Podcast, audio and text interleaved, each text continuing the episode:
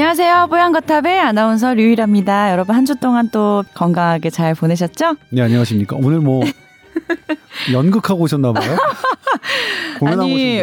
저희가 원래 금요일에 어. 항상 녹음을 하는데 오늘은 좋은 아침 녹화하는 날이었는데요. 네. 오늘 수요일에 특별히 또 녹음을 하게 돼서 네. 바로 녹화를 끝내고 와서 이렇게 예뻐요. 네. 보이시나요? 네. 그런데 원래 금요일 날 오전에 녹화를 하는 게 예정인데 네. 금요일 날 오전에 일정이 있으시다고요. 네, 어떤 죄송합니다. 일정이신 거죠? 여기서 밝히면 안 되는데. 아, 사적인 건가요? 네. 따로 말씀드릴게요. 어, 예, 알겠습니다. 놀러 가요. 아. 그런 네. 가벼운 거죠. 사회적 거리두기를 하는 어, 실천하는 범위 내에서, 범위 내에서 하는 활동이죠. 그렇죠. 예. 네. 예, 아, 그건 뭐 좋습니다. 당연히 지켜야 되죠. 네. 뽀얀 거탑의 MC인데. 그럼요. 예. 예. 그럴 리가요. 네. 자, 그래서 오늘 사연과 함께 이제 또 본격 주제 역시 오늘도 코로나에 관련된 이야기를 좀 많이 할 것 같은데요. 첫 번째 사연도 역시 코로나에 대한 질문이 있어서 올려주신 분이 계세요. 한번 소개해 드리겠습니다. 에이즈나 말라리아를 코로나 치료제로 쓴다는데 단순히 생각할 때는 코로나 바이러스와 에이즈나 말라리아는 너무 멀어 보이거든요. 그러니까 코로나는 말 그대로 호흡기를 통한 전염병이고 에이즈는 우리가 알듯이 성관계를 통해서 또 말라리아는 뭐 모기를 통해서 전염되는 거잖아요. 의학을 모르는 입장에서 봤을 때는 서로 별로 연관성이 없어 보이는데 어떤 기능이 코로나에 효과가 있길래 이렇게 치료제로 사용되는 건지 궁금합니다 하셨어요. 네, 저도 그렇네요. 저도 정말 네. 궁금했던 내용이에요. 그냥 말라리아 약 아무 생각 없이 들었는데 진짜 그렇네요. 예, 네. 그리고 요즘에 이제 가장 화두가 되고 있는 게 에볼라 치료제죠. 네. 렘데 렘데시비르. 아, 네. 미- 발음할 때마다 어려워요. 렘데시비르. 예. 예. 왜 그렇게 어렵게 지는지.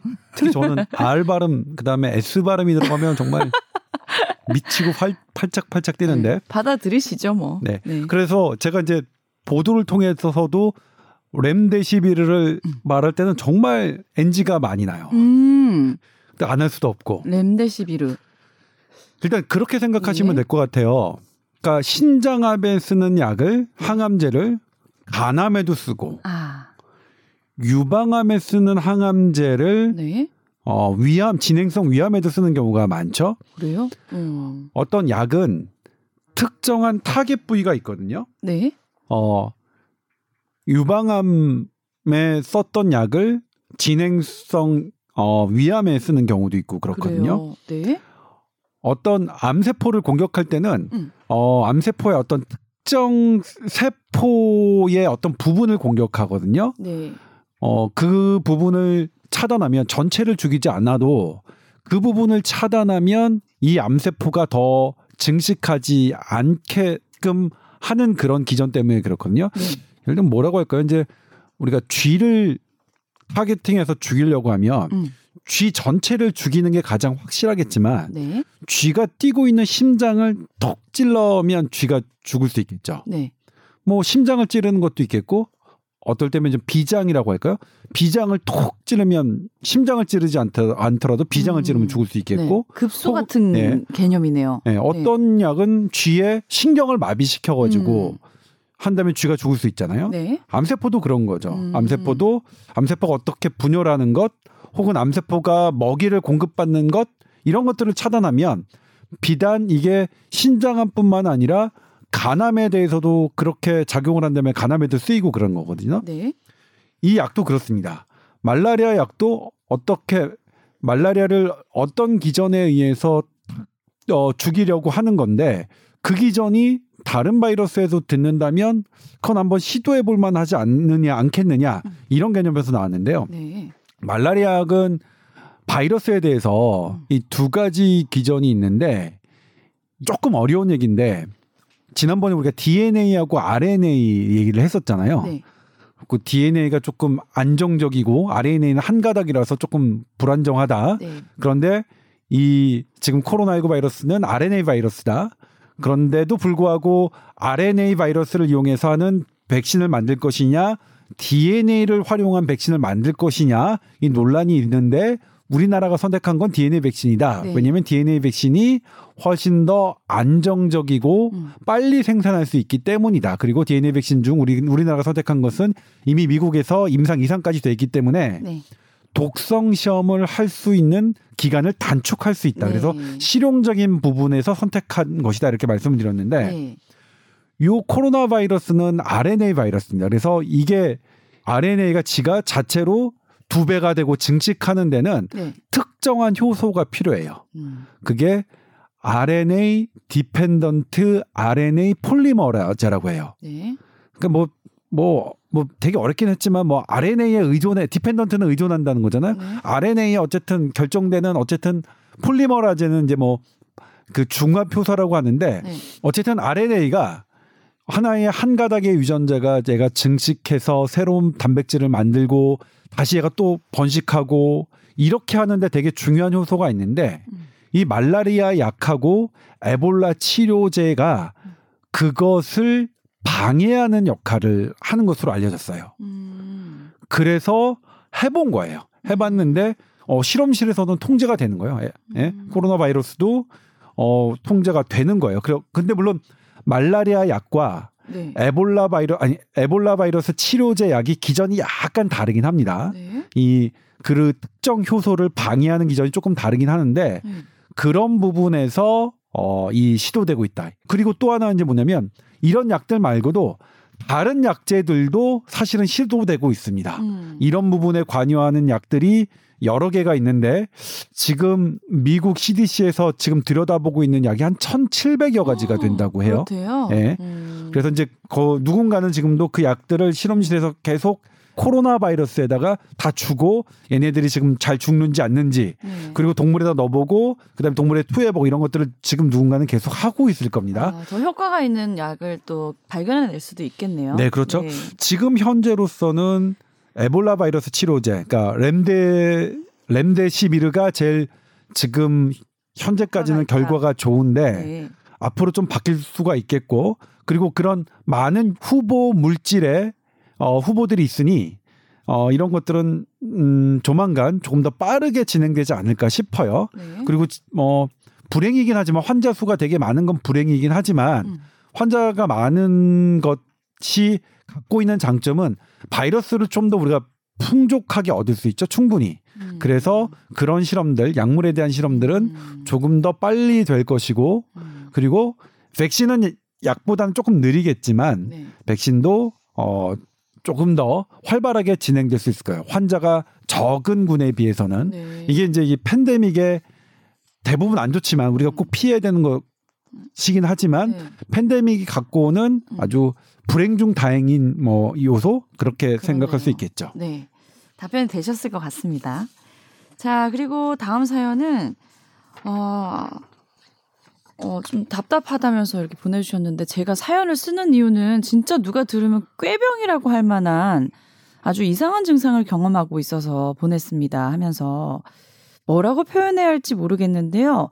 몸 여기저기에서 통증이 이사를 다니는 느낌이라고 합니다. 네.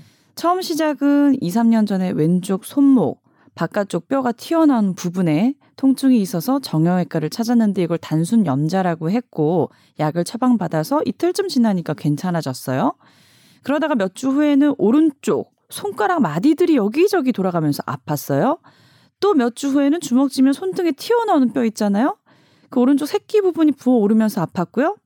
아침에 일어나면 통증이 있었다가 출근하고 병원 가봐야지 싶으면 또 괜찮아지고 이게 계속 반복됐다고 합니다. 네. 자, 그리고 거짓말처럼 통증이 사라졌다가 몇 주가 지나면 계속 이렇게 다른 부위에 통증이 생기는데 통증도 손이 막 갑자기 마비되는 느낌이 들었다가 또 약간 주먹을 쥔 상태에서 손가락이 안 펴지는 그런 상황이 생겼다가 그렇대요. 그래서 아무래도 다니던 정형외과 말고 좀 다른 병원을 찾아야 할 것 같기도 한데 진짜 이 병에 대해서 뭐라고 설명을 해야 할지 또 어떤 과에 가서 어떤 병원을 찾아가서 얘기를 해야 될지 궁금해서 사연 보내주신다고 했거든요. 네, 저도 정답이 뭔지 어떤 진단명인지는 자신 있게 말씀드리지는 아, 좀 못하겠지만 어렵나요? 네. 하지만 통증이 옮겨 다니는 것 그리고 아침에 일어나면 통증이 있고 출근을 하고 병원 가비, 가봐야지 싶으면 또 통증이. 괜찮아지는 것 같고 이런 게 네. 반복된다는 것은 네. 자가 면역 질환 음. 우리 흔히들 류마티스 관절염이라고 하죠. 음, 그런 것에 부합되는 소견이라서 네. 어 이거는 류마티스 내과를 가보시는 게 어떨까 싶어요. 어, 류마티즘이다. 네, 음, 그러니까 류마- 추정된다. 네, 예. 류마티스 관절염이라고 제가 자신 있게 말씀드릴 수는 없겠지만 네네. 지금 류마티스 내과를 가보셔야 되는 상태인 것 같아요. 류마티즘은 주로 손이나 또 어떤 부위에 나타나죠? 류마티스는 네. 관절 어디든 나타날 수 있는데 어. 손가락이면 맨 끝마디가 아니라 손의 두 번째 마디가 아, 잘 오고요. 발가락도 그렇게 돼 있고요. 네. 그리고 뭐 다른 관절에도 어, 올 수 있습니다. 근데 특징이 아침에 심합니다. 맞아요. 어, 아침에 좀 뻣뻣한다고 하거든요. 그래서 음. 그걸 morning stiffness라고 하는데 음, 그다음에 뭐 활동하면 좀 나아지고요. 음. 어? 그리고 여기저기 붓고 하는 것들이 좀 옮겨 다니는 특징이 있고요. 어, 근데 아무튼 엑스레이를 그 사실 염증이 심할 때 엑스레이를 찍어 보고 그리고 거기에 혈액 검사도 하실 것 같거든요. 네. 근데 일단은 일반적인 퇴행성 관절염 특정한 부위를 많이 사용해서 발생하는 관절염의 특징으로 보여지지는 않고요. 류마티스 내과를 한번 가보셔서 음. 일단 진료를 받아보시는 게 어떨까 싶습니다. 류마티즘도 그러면 정형외과가 아니라 전문과가 있는 건가요? 어, 지금 아니요 정형외과에서도 음. 요즘에는 많이 검사를 하니까 네. 이거는 어느 그러니까 정형외과를 가셔서도 이런 증상을 만주, 말씀하시면 음. 그 정형외과 선생님이 어, 어떤 검사를 의뢰하거나 이렇게 음. 할것 같고요. 음. 그냥 아예 그냥 어떤 과를 가보고 싶다 그러면 류마티스 내과를 가보시는 게 음. 낫지 않을까 싶습니다. 예전에 그냥 덤- 단순 염자라 그래서 약을 처방받았던 때는 조금 어 너무 초기에는 뭐 이렇게 이런 증상이 특징적이지 않을, 않을 것 같고요. 네. 그리고 우리 그냥 흔하게 어디는 아플 수 있잖아요. 그래서 아마 2, 3년 전에는 그냥 왼쪽 손목 바깥쪽 뼈가 튀어나온 부분이 아프다고 했고 정형외과 선생님이 만져보고 혹은 뭐 엑스레이를 찍어서 봤을 때 별 이상이 없으니까 진통소염제 주셨을 것 같고요. 네. 근데 그 이유니까 그 이유니까 지금은 어 그 정형외과를 다시 가셔도 되고 암염의 류마티스 내과를 가셔도 되는데 음. 아마 그 정형외과 선생님도 류마티스를 조금 의심하지 않으실까 좀 생각이 드네요. 네. 한 번 더 좀 자세히 살펴보고 해봐야겠어요. 네. 사진도 이- 찍어보시고. 이 네. 말씀을 지금 저희에게 사연을 보내주셨던 말씀을 음. 그대로 말씀하시면 될 것 같아요. 자세히 써주셨거든요. 네. 예. 자, 그리고, 어, 저희 SBS 아나운서들이 만든 유튜브 채널이 있거든요. 네. 어, 스브스 아나운서라는 유튜브 채널인데요. 거기에서 저희가 좀 다양한 아나운서들의 일상생활이라든지 좀 여러분께 공개되지 않았던 면모들을 공개하면서 자, 즐거움을 드리자 저희가 그런 채널을 만들었는데 어, 모닝와이드에서 음, 저희가 2011년이었어요. 5월 2일 날 좀 소소한 방송 사고가 있었는데 생방송이니까 아무래도 좀 방송 사고라고 해야겠죠. 그게 계속 매년 화제가 되고 언급이 돼서 돌아오는 5월 2일 날 이 이야기를 좀 주제로 해볼까 하자 하고자 그래서 뭐냐면요 모닝 와이드 5월 2일절이라고 해서 기환절이라고 최기환 아나운서가 5월 2일 날 음, 방송 멘트를 하다가 5월 2일입니다라고 하는 부분에서 목소리 음이탈이 났거든요. 네. 네, 전문 용어로 삑사리라고 하죠. 네. 네. 그래서 이 부분에 대해서 좀 저희가 정확하게 어, 자세한 이야기를 나누고자 오늘 조동차 의학 전문 기자님께 좀 여쭤볼까 합니다. 네. 어떤 부분이 궁금하냐면요. 네. 그러니까 그 목소리 멀쩡히 말하다가 왜 음이탈이 생기는지 정말 신기하잖아요. 네. 별 사전 증상도 없는데 감기가 걸린 것도 아니고 네. 네, 컨디션도 멀쩡했는데 멀쩡히 말하고 있다가 왜 그렇게 음이탈이 발생하는지 네. 예, 궁금하더라고요. 음 이탈이라고 하는 것은 음. 이제 우리가 그냥 삐살이라고 얘기하는 건데 네. 내가 원래 이런 한 뭐 일정한 톤으로 얘기하고자 했는데 네. 그것과 상관없이 이상한 음이 나- 뒤집히는 소리가 뒤집히는 나는 거죠. 거죠. 예. 그리고 다시 이제 돌아오고 하는 건데 소리는 어, 소리를 내는 것은 우리 온 몸이 관여를 합니다. 네.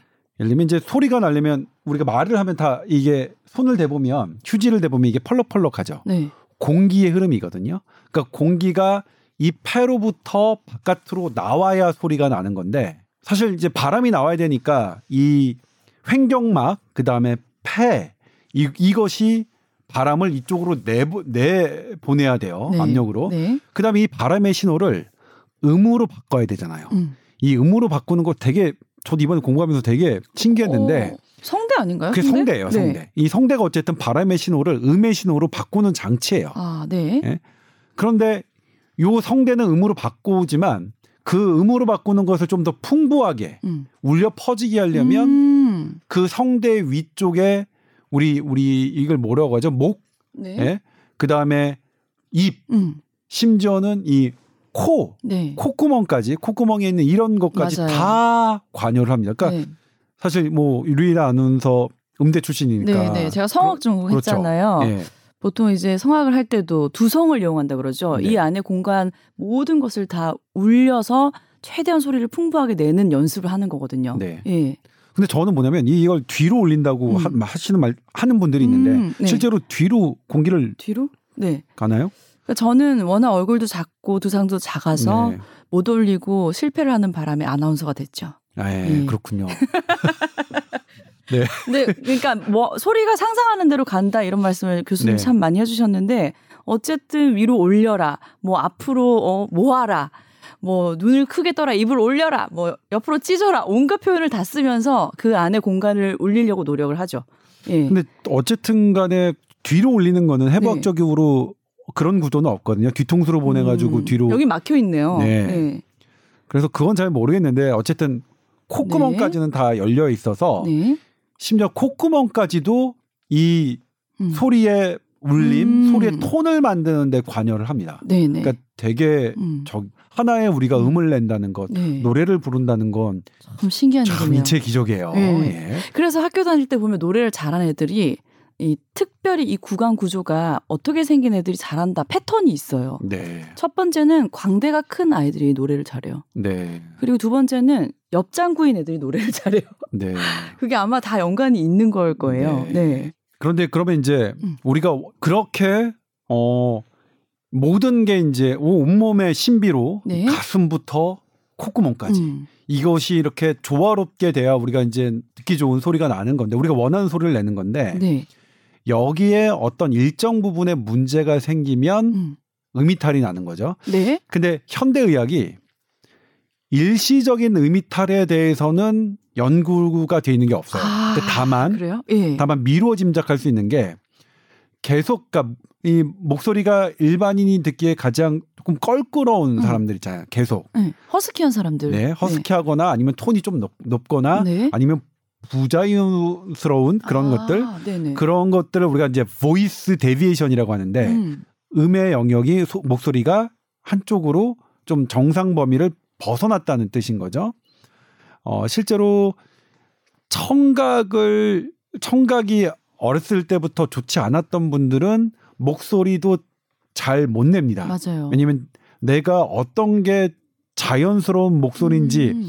어, 일반적인 목소리인지를 음. 들을 수가 없기 때문에 그냥 어떻게 처음에 세팅이 우리의 정상 범위보다 음. 잘못되게 세팅이 될 수 있는 어, 거죠. 네. 근데 그런 분들이 도대체 목의 어떤 부위에서 잘못이 됐길래 그렇게 이 음이탈이 계속 지속되느냐 네. 요 부분에 대한 연구는 제법 돼 있어요. 네네. 그러니까 이 횡격막서부터 콧구멍까지에 놓고 봤을 때 네. 어느 부위가 잘못됐을 때 그렇게 음이탈이 되느냐. 음. 그러고 보면 이제 해부학적 구조를 쭉 봤을 때 봤더니 성대 성대 부분이에요. 근데 특히 성대를 이 이제 이거를 voice box라고 하는데 네. 성대 위에서 조금 아랫 부분들 음. 그러니까 성대와 관 성대와 관련된 바로 윗 부분들이죠. 네. 그러니까 거기에는 뭐냐면 이 목 근육에 있겠고요. 그러니까 쉽게 얘기하면 음. 목을 구성하고 있는 저 안쪽, 기침이 나오는 저 안쪽. 그러니까 아 해보면 혀를 딱 내밀면 그러니까 눈으로 눈으로 보이는 저 안쪽에 밑에 부분이 네. 뭔가가 일반인들과 음. 그러니까 사실 이제 목소리가 나쁘다고 비정상이라고 하긴 좀 음. 그런데 네. 그거는 다른 거 다른 거라고 볼 수도 있으니까 네. 그런데 이제 평균과 평균 외 이렇게 제가 네네네. 얘기할게요. 음이탈 네.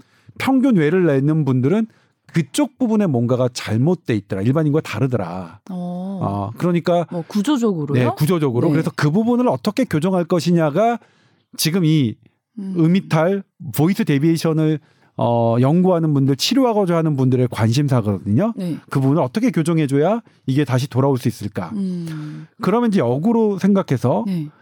일시적 최견 아나운서는 5월 2일 할 때 이게 삑소리가 찍 났잖아요. 네, 네. 근데 그게 계속 지속된 게 아니라 금세 돌아왔죠. 그러니까 질병이 아니라 네. 그냥 있을 수 있는 건데요. 하는 거죠. 우리가 네. 마치 따귀를 맞으면 뺨이 음. 아픈 것처럼 음흠.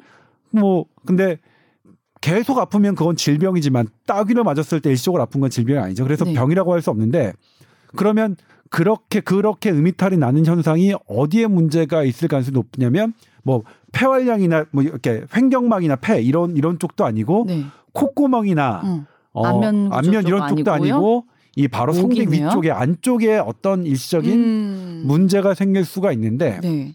일반적으로 어떨 때 그러냐면 목이 이 건조할, 건조할 때, 때. 그리고, 그리고 이 성대를 대단히 많이 사용해서 네. 성대도 이제 이게 많이 사용하면 약간 탄력성이 떨어지거든요. 네. 우리 버들립 피리를 딱 아. 생각해 보면 네. 야들야들한 버들립을 후 불었을 때 잘 나오잖아요. 근데 네네. 딱딱하고 마른 거는 조금 안 되잖아요. 네네. 그런 상태였을 가능성이 높다. 음. 근데 그러고 봐서 저가 생각하는 게 네. 노래방에서 네. 어떤 음료수를 흠뻑 마시고 노래를 부를, 불렀을 때는 저도 잘 삑사리가? 안 났어요. 무슨 잘- 음료였을까나요? 네. 그러니까 그게 커피였겠 커피였을래나? 커피였나 봐요. 네. 그런데 그렇지 않고 음료수가 조금 부족한 상태에서 아. 목이 축축하지 않은 상태에서 저도 노래를 부르면 음. 뭔가 이제 어, 두 가지 기전인 거예요. 이게 내가 저 음으로 올라갈 수 있을까? 음. 그런 사전에 조심함. 그때 안 올라가고. 네. 그러니까 걱정되니까 감정도 안 아, 살고. 예. 그러니까 삑살이 나고 하는 건데 네. 그냥 뭔가 음료수에 축 젖어서 음. 아예 몰라. 에, 에라이 모르겠다 하고 부르면 어. 어, 그런 게 훨씬 더 적었던 그런 저 개인적인 기억이 있는데 네. 어쨌든 그렇게 일시적인 음이탈은 그 컨디션 당일의 컨디션에 따라서 음. 그랬을 수 있다. 그러니까 그 전날 혹은 목소리를 많이 사용하셔서 음. 성대 자체의 탄력성이 조금 떨어진가. 그러니까 우리가 질병이라고 할수 없겠지만 네. 혹은 구강이 건조한 상태에서 음. 어 그 이쪽에 관여한 어떤 어 정교하게 이것을 조절하는 근육들이 네. 조금 음 일시적으로 기능을 음. 잘 못했을 때 아. 음이탈이 날 것으로 추정이 된다. 우리가 이제 질병이 그렇군요. 있는 분들을 네. 아, 질병이라고 하긴 좀 그렇지만 네. 그렇게 일상적으로. 어 그런 네. voice deviation이 돼 있는 분들을 연구자들이 쭉 관찰해서 어디에 음. 문제가 있는지를 음. 봤더니 그쪽에 주로 문제가 생기더라. 네. 아래쪽 부분에. 날짜가 5월 1일이니까 좀 건조한 봄철이어서 그런 걸 수도 있고. 네. 아, 그 최기환 아나운서는 좀 이게 뭐 정규 방송은 아니니까 얘기할게요. 네. 좀 흡연을 많이 하는 스타일이시거든요. 아, 그것도 그- 좀 영향을 예, 줄 그럼 수 있나요? 그렇죠. 예. 영향이 있죠. 예. 그것은 구강을 일단 건조하게 하니까요. 예. 그리고 그분은 어 그런데 피부가 더- 정말 좋으시잖아요. 아니요. 어린 왕자처럼 안 좋아요. 아, 자세히 보세요. 만져 보셨나요? 화장팔이에요. 아, 그럼 우리가 목, 어, 노래 잘하고 싶어서 목소리 잘 나오라고 왜 계란 노른자, 달걀 네. 노른자 이렇게 까먹는 것도 사실은 어떻게 보면 수분을 보충하기 위한 역할을 하는 건가요? 그렇죠. 그리고 예. 사실 계란 노른자는 이 기도로 가는 게 아니라 네. 식도로 가죠. 식도로 가죠. 그러니까 식도랑 그러니까 이 구강이 식도랑 기도랑 일부 겹치긴 해요. 음. 그러니까 우리 말도 입으로 나오니까 음. 그 식도와 기도와 기도가 겹치는 부분까지 영향을 주지. 음. 그게 직접적으로 영향을 주는 것 같지는 않고 네. 그러니까 이 전체를 그 수분이 촉촉하게 하려면 물을 많이 마셔서 네. 충분하게 이제 혈액을 통해서 공급이 돼야 진정한 아. 저기죠. 그러니까, 그러니까 물- 물을 아무리 많이 마신다 그래도 목소리가 나오는 기도가 촉촉해질 수는 없는 거니까요. 그렇죠. 당장은 당장 예. 근데 물 마신 물은 아. 결국 혈액을 통해서 기도까지 가니까 음, 네. 물을 충분히 마시는 것그 전에 그러니까 음. 내가 어떤 공연이 있다. 음. 어 내일 뭐 내가 제가 노래 자 노래 자랑을 한다. 내일 어 마음에 드는 친구 앞에서 내가 노래를 해야 된다. 그럼 전날 충분히 네. 물을 마시고 아. 그다음에 잠도 잘 자야겠죠. 아. 수면은 그러니까 일시적으로 예. 했던 노력은 다 그냥 음, 목구멍만 축였던 정도였네요. 물론 그 정도 네. 일시적인 노력 먹구만 그러니까 네. 분명히 겹치는 부분이 있기 때문에 네. 어떤 작은 부분에 도움을 주는 것이 있을 수 있겠고 음, 그다음에 음. 왠지 좀 계란을 먹으면 심리적으로 좀 안정되잖아요. 네네네. 뭔가 부드러운 느낌? 든든하면서. 예, 그런 네. 그런 부분이 있겠죠. 심리적인 효과와 네. 그 부분적인 효과. 네. 어, 그런 부분을 뭐 어, 득이 될 수도 있을 것 같아요. 네. 그러니까 최기한 아나운서가 그때 5월 2일 삑사리를 냈을 때는 저희가 방송을 이제 같이 시작한 지 얼마 안 됐을 때여서 네. 정말 웃음을 못 참겠더라고요. 네. 그래서 웃으시더라고요, 바로. 와 네. 정말 힘들었어요 웃음 참느라. 근데 그 다음부터도 삑사리를 정말 많이 냈어요 생방송 네. 중에. 그 다음부터는 그냥 무시하고 저 웃지도 않고 그랬었는데 최기현 아나운서는 평소에 수분이 부족한 상태의 목 상태를 가지고 있다라고 네. 결론을 내려도 되겠네요. 네, 그렇습니다. 아 이제 조금 의문이 해소가 됩니다. 네. 네. 그렇죠. 예. 그러니까 그런 것들이 계속 그 구조적으로 변하면 네. 그게 목소리의 변화거든요. 음. 그러니까 그게 자주 있다면 음. 그런 게 구조적으로 변, 그 악화되기 전에 완전히 변하기 전에 네. 그걸 예방하는 음. 습관이 중요하겠죠. 네. 예. 최견 아나운서 담배 꼭 끊도록 노력해 보시고요. 네. 또 자주자주 음료수 좀 사줘야겠네요. 네, 목좀 그렇죠. 축이라고. 예. 네. 네. 답변해주신 부분 네. 5월 2일에 저희가 스브스 아나운서 유튜브 채널에 올라갑니다. 네. 많은 시청 부탁드립니다. 네. 자, 그리고 본격 주제로 이제 넘어가 볼게요. 네. 역시 코로나 얘기를 좀 해볼까 하는데요. 어, 궁금한 게 또 계속 계속 생겨나긴 하더라고요. 이게 계속 오랫동안 알아가도. 네. 자, 첫 번째로는 무증상 감염이라는 게 있었잖아요. 네. 그러면 증상이 없다는 건데 이게 보통 50%나 된다고 나왔던데 네. 이게 상대적으로는 좀 무증상이니까 좀 덜 위험한 건지 이 무증상 감염이라는 게 좀 어떤 의미인지 궁금하더라고요. 네. 사실 무증상일 때 감염된다는 건이 네. 코로나 19 오기가 오기 전에는 음. 그런 게 없었나요? 상상하지 어. 못했습니다. 그러니까 증상이 없으면 병에 안 걸린 거지 이렇게 생각하기 네. 쉽잖아요. 물론 나중에 네. 그게 다 지나고 난 다음에 어, 전혀 생뚱맞은 사람에게서 음. 항체가 나왔을 때 하. 그런 경우에는 와 무증상 감염도? 있었나 보다 어. 대단히 드물게 네. 예를 들면 메르스 때도 그런 사례가 있었습니다 음. 국내에서 보고가 됐는데 음. 전혀 메르스 환자와 접촉하지 않고 음. 뭐 그냥 전혀 증세도 없었던 사람인데 나중에 보니까 몇 개월 지나서 보니까 음. 항체가 있는 거예요 네. 와 이것도 무증상인 돼서 어 감염이 되나 보다 음. 근데 알 수도 없고 임상적으로 의미도 없고 뭐 음, 뭐 음. 그냥 그냥 이런 게 것도 있다 이 정도였는데 다른 질병도 이런 게 많은데 우리가 일일이 코로나처럼 어, 확인을 안 해왔기 때문에 몰랐던 건 아닐까요? 아니 그럴 수도 있지만 네. 문제가 된 사례는 없었어요. 어. 만약 문제가 된 무증상 감염이 문제가 됐으면 네. 그 전에 우리가 이런 것들을 파보거나 했겠죠. 네네. 예, 그때는 저는 문제가 안 되니까 현, 현상학적으로 문제가 안 되니까 파보질 않았었거든요. 음. 물론 다 파본다면 지금처럼 크진 않지만 어쨌든 무증상 감염 사례가 있었 있긴 했겠죠. 네.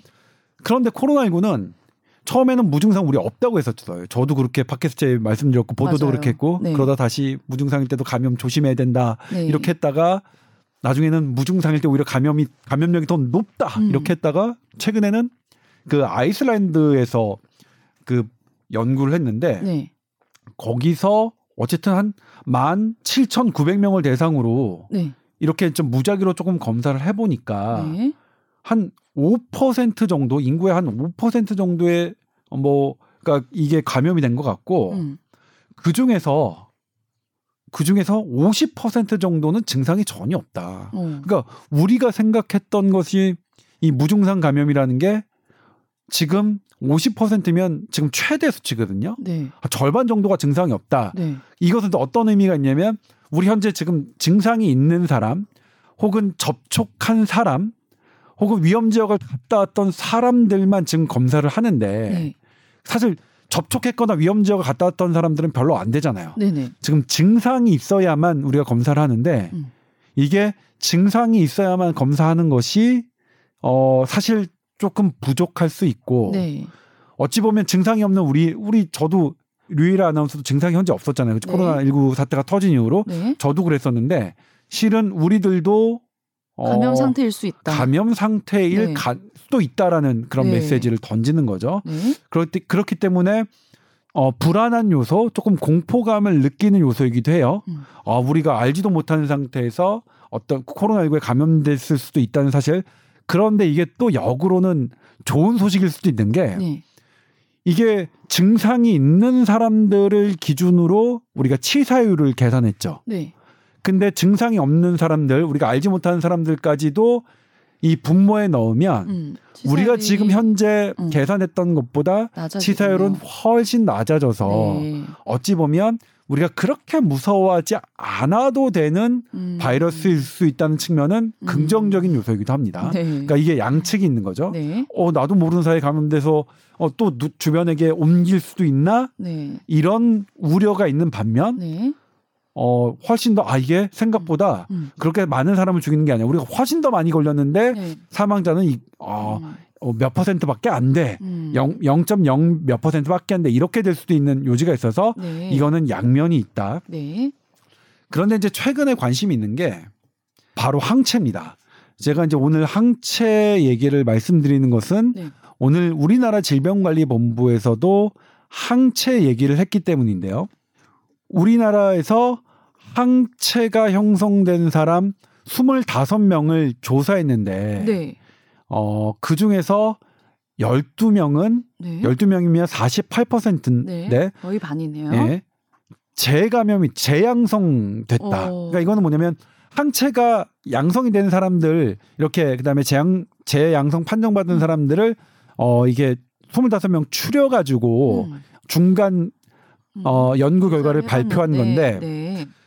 일견 보면 아니 48% 항체가 있는 사람 중에 48%나 다시 재감염되면 이거 뭐야 항체가 있는 게 아무 소용 없는 거 아니야? 그러니까 어느 정도 면역이 생겼다라는 뜻인 건데 음. 항체 있는데 재감염이 된 거면 항체가 있다고 해야 돼 없다고 해야 돼 이런 거잖아요. 네. 근데 네. 이건 만약 그런 식으로 우리가 해석을 하게 되면 네. 백신이 의미가 없습니다. 음. 백신은 우리가 항체를 유도하는 거잖아요. 중화항체를 유도하는 건데 그 중화항체가 바이러스를 막는데 어. 아무 효과가 없으면 그러게요. 지금 우리가 전 세계에 가고 있는 백신 개발을 다 중단해야 되는 일이거든요. 백신의 효과가 반밖에 안 된다. 그럼 백신의 정말 역할이 많이 떨어지는 거죠. 그렇죠. 예. 그런데 그렇게 해석하지는 않고 있습니다. 음.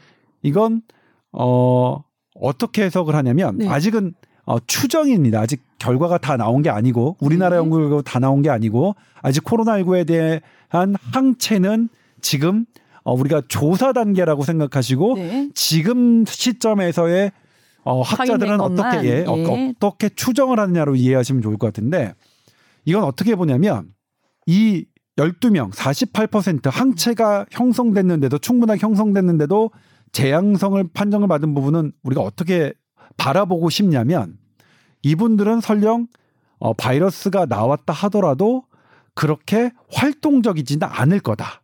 음. 다시 혹은- 걸렸을 때요. 네. 네. 혹은 이분들이 재앙성 판정을 받은 것은 죽은 바이러스 조각이 나왔을 수도 있다. 음. 왜냐하면 이 우리가 지금 양성이냐 음성이냐를 판정하는 것은 음. RT-PCR 방법으로 우리가 사용하고 있는데 네. RT-PCR 방법은 살아있는 바이러스냐 죽어있는 바이러스냐를 구분하지 않습니다. 음. 바이러스 조각이 남아 있으면 그것을 증폭해서 확인하는 방법이거든요. 음. 그렇기 때문에 바이러스가 죽은 바이러스 조각이 내 몸에 나와 있다 음. 하더라도 걔네도 증폭이 되나요? 증폭이 됩니다. 어. 예. 이거는 바이러스, 그러니까 단백질의 양을 가지고 우리가 분석을 하는 방법이기 때문에 네. 그래서 이제 그거에 대한 근거가 뭐냐면 이 12명 재양성된 사람의 바이러스를 플라스크에 넣고서 배양을 했더니 1차 검사에서는 다 얘네들이 살지 못했어요. 네. 그거는 일단 얘네들이 다 사는데 성공하지 못했죠. 네. 그러면 일단 이- 얘네들이 죽어 있을 가능성이 있는 거죠. 음. 근데 여기서 이제 우리가 좀 이제 너무 성급하게 이제 결론을 내면 안 되는 게 네. 살아있는 바이러스를 배양한다 하더라도 얘네들이 실제로 사, 산 것처럼 이렇게 어, 길러내기는 쉽지 않아요. 음. 그러니까 죽은 바이러스는 100%다 죽지만 이 바이러스가 죽었다고 해서 어, 이게 배양을 해서 배양이 안 됐다고 하더라도 다 죽은 바이러스라고 할 수는 없습니다. 네. 그러니까 우리가 씨앗을 죽은 씨앗을 심으면 나무가 다 안 되죠. 100% 네. 죽는데 네. 살아있는 씨앗을 심어도 죽는 경우 있잖아요. 그렇죠. 그렇기 때문에 이건 그렇게 해석해야 됩니다. 아직 그래서 네. 결론은 내릴 수 없지만 음. 지금 현재 중간 결과는 음. 어 어쨌든 간에 재양성된 사람들 중에서도 48%는 항체가 있었고 음.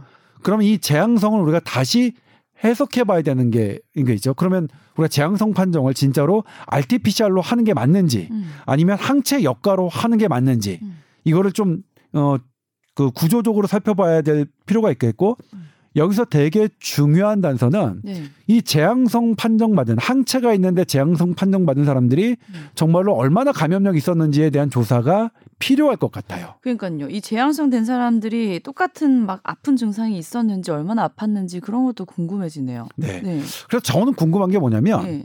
재앙성 판정을 받은 분들 중에 항체가 있었던 사람이 있고 항체가 없었던 분들도 있겠죠. 네. 이두 부분의 부류를 어떻게 어, 임상 양상이 달라지는지 감염력은 어떻게 달라지는지 음. 이 부분에 대한 연구가 조금 어, 음. 어, 진행됐으면 좋겠어요. 물론 음. 지금 이것을 하고 계시는 분들은 음. 그 부분을 연구를 하시겠죠. 생각하고 계시겠죠? 네. 그런데 그렇다면 우리는 왜 항체에 대해서 이렇게 연구를 시작했느냐? 네. 이게 지금 먼저 미국에서 도입됐는데요. 네. 지금 코로나19가 백신도 아직 개발이 안 됐고 치료약도 딱 꼭 집어서 얘기할 부분이 없잖아요. 근데 일반적으로 언제까지 우리가 그러면 사회적 거리를 두면서 모든 일상을 멈춰야 되느냐? 네.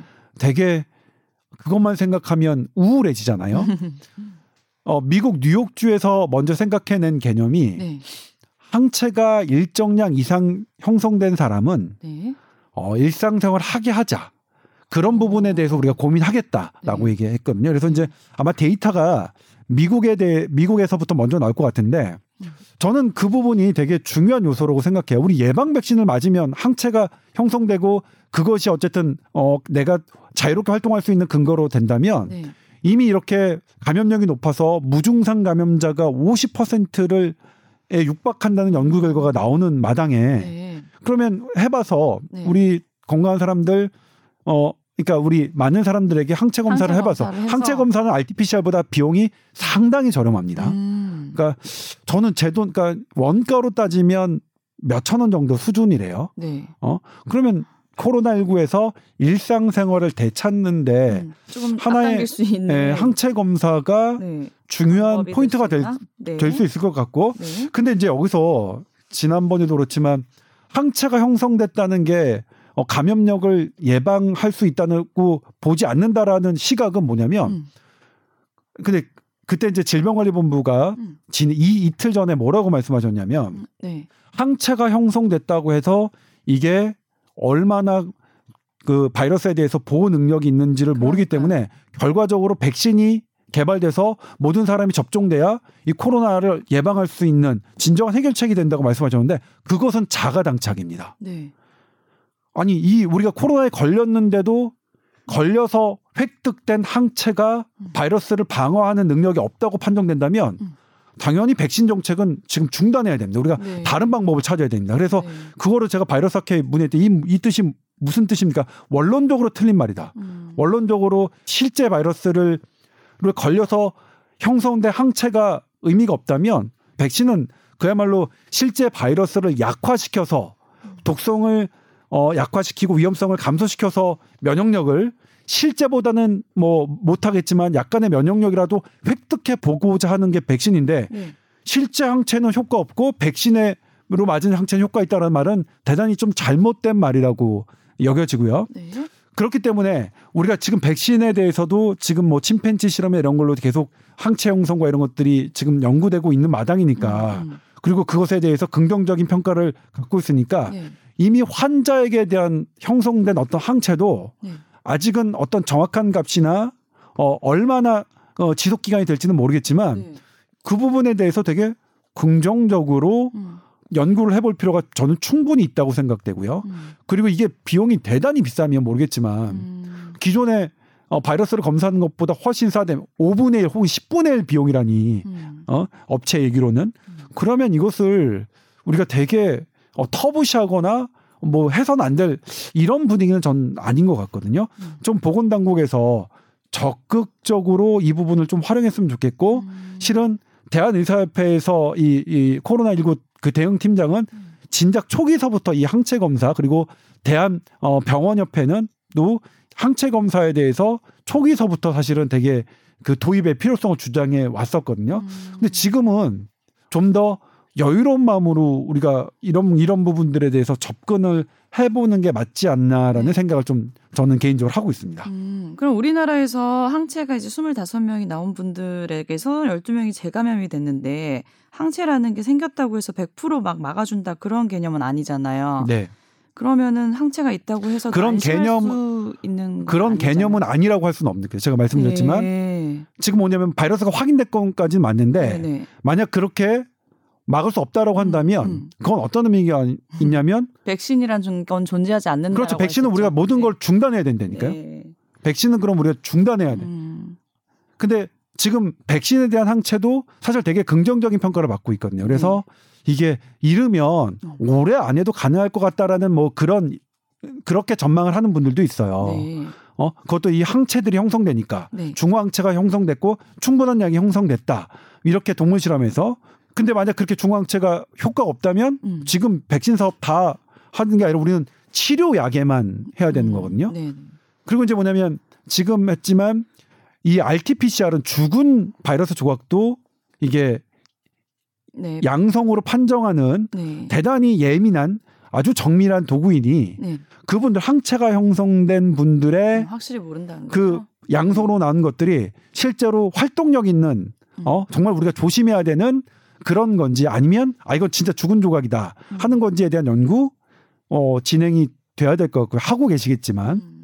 그래서 그 부분에 대한 것을 항체에 대한 것을 너무 네가티브하게 보지 말고 제 개인적으로는요 네. 이것 그러니까 지금 오늘 결과는 네가티브하게 볼 이유가 없다니까 네가티브하게. 본다면 네. 진짜 우리 암울해져요 아. 진짜 암울해져요 실제 그럼 절반이나 재감염 됐대. 이거 코로나는 맨날 재감염 됐다, 음성이었다, 양성이었다 그런데 네. 그런 부분을 그냥 고지고대로 믿으면서 우울해할 필요 없다. 그렇죠. 네. 그러면 이것에 대한 진위가 조금 해결될 거고 어. 저는 진작에 우리가 조금 일찍부터 태어난 환자들에 대해서 항체를 해가지고 자료가 쌓였으면 음. 지금 정도면 결과가 어느 정도 결과가 중간 결과가 아니라 음. 훨씬 더 우리가 자신 있게 얘기할 수 있는 결과가 나오지 않았을까 싶어요. 네. 그게 네가티브하든 포저티브하든 네가티브한 거는 사실 그렇죠. 항체 필요 없다.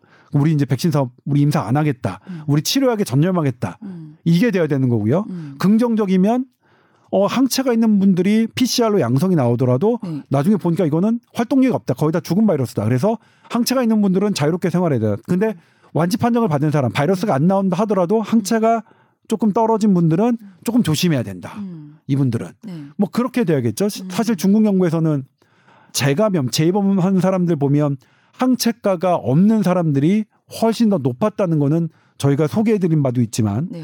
그래서 이런 부분 조금 더 일찍 시작했으면 좋았겠지만 네. 어, 뭐 뒤늦긴 했지만 지금이라도 좀 활발하게 좀 연구를 해주셨으면 하는 게 제 개인적인 바람입니다. 네. 요즘 코로나 사태가 약간씩 조금 괜찮아지고 있는 건 맞나요? 감염자들이 좀 줄고 있던데요. 네, 감염자는 줄고 있죠. 네. 정말 어, 다행인 거고 그런데 이제 우리가 하나 생각해야 될 거는 음. 이것이 지금 우리가 강력한 사회적 거리두기를 음. 하고 있는 상태에서 주는 거죠. 그러니까 이거는 우리가 의도한 겁니다. 음. 근데 이 의도한 것이 이걸 풀었을 때 음. 풀었을 때 괜찮아지겠느냐에 대한 확신이 아직 없는 거죠. 싱가포르도 푸니까 바로 막 1,400몇 명막 네. 하루에 그러니까 아시아에서 일일 최다 어, 감염자 수가 생기는 거죠. 그러니까 이게 환자가 안 생긴다고 해서 바이러스가 사라진 거면 네. 소멸된 거면 상관이 없는데 네. 그렇지 않을 수 있다는 것 때문에 네. 그게 지금 누구도 장담을 못 하는데 근데 그렇죠. 지금 문제는 계속 이렇게 생활하면 코로나로 그 어려움을 겪게 될지 네. 경제적인 위기로 어려움을 겪게 될지가 지금 어떤 게 더. 데미지가 있는지가 지금 가늠이 안 된 상황이고 얼마 전에 수치로도 나왔죠. 네. 어, 실직자가 확 늘었고 젊은 세대부가 상당히 많았죠. 음. 그렇기 때문에 우리가 활발하게 활동할 수 있는 것도 과학적으로 음. 그냥 우리가 지뢰 짐작 이렇게 하는 게 아니라 음. 어 그게 세계적으로 어쨌든 그런 것들이 이슈가 되고 있으니 음. 그런 부분들을 우리도 선제적으로 어 발을 디뎌서 네. 그런 부분도 물론 정했더니 해봤더니 도저히 안 된다. 항체는 이게 우리가 활동성을 할지 일상생활 할 일상생활 할지 바이러스에 대해서 면역력을 갖고 있는지 아 이건 도저히 판가름할 수 없는 아무 의미 없는 거다라고 하면 어쩔 수 없겠지만 어쨌든 그렇게 될지언정 이 부분에 대해서 보건당국에서 조금 활발하게 좀 연구를 진행해 주셨으면 하는 게 계속해서 말씀드리지만 저의 바람입니다. 네. 그 12명 분에 대한 자세한 조사가 좀 필요하겠네요. 네. 그리고 그렇죠. 그분들에 대해서 임상 증상이 어땠는지 음. 항체가 없, 없었던 분들 음. 그런 분들과 비교해서 그런 것들이 좀 진행돼야 될 것 같아요. 네. 네. 자, 오늘은 어, 스브스 아나운서 유튜브 채널까지 소화를 해주시고 또 저로서는 영광이죠, 예. 네, 이렇게 또 열변을 해주셔서 네. 너무 감사드립니다. 네. 자, 그리고 이제 예. 뽀얀거탑에 사연을 주시고 네. 그다음에 어떤 의견을 주시는 것들 많이 위안이 되고 사실 음. 저는 개인적으로는 뭐 이번 코로나19 사태의 보도에 있어서는 네. 상당히 욕을 많이 먹었거든요. 기존에 특히 저를 지지해 주셨던 그런 음. 정치적 성향을 가지고 계신 분들의 분들로부터 네. 저는 욕을 많이 먹었는데 네. 저는 그게 이제 제 뭐 팔자라고 생각해요. 뭐 근데 오래 사실 거예요. 아, 그건 더 끔찍한데. 아 그래요? 네. 아니 근데 이제 중간에 어떤 분 신현영 선생님을 신현영 의원님이 이제 당선자죠. 음. 당선자분을 한번 모시는 게 어떨까라고 의견을 주셨던 분이 있는데 네. 안 그래도 올해 오늘 시간이 되면 여쭤보려고 그랬는데 너무 바쁘시지 않아요 네. 이제? 네. 어, 정말 바쁘시더라고요. 그래서 그러니까 할게 얼마나 어, 많으시겠어요. 쉽지는 않겠습니다만 음. 기회를 모색해서 그래도 뭐 음. 말그 의견 주셨던 분들 네. 분그 말씀대로 음. 뽀얀 거탑은 한번 나오셔야죠. 그죠? 그렇죠. 저희 또 예. 친분이 있는데 아, 그래서 거의 뽀얀 거탑 때문에 유명해지신 거 아닐까요? 예. 저희가 방해를 한 건 아니겠죠? 도움이 된 부분이 있겠죠? 아, 그럼요. 방 예. 도, 방해라뇨. 완전 도움 됐겠죠. 잘 되셨습니까? 네. 세팅 한번 끝난 다음에 꼭 신영영 의원님, 당선자님 나와주셨으면 좋겠네요. 네, 네, 기대하겠습니다. 네. TOWER 골뱅이 sbs.co.kr로 또 궁금한 사연 많이 올려주세요. 자, 오늘은 여기까지 하겠습니다. 감사드립니다. 네, 고맙습니다.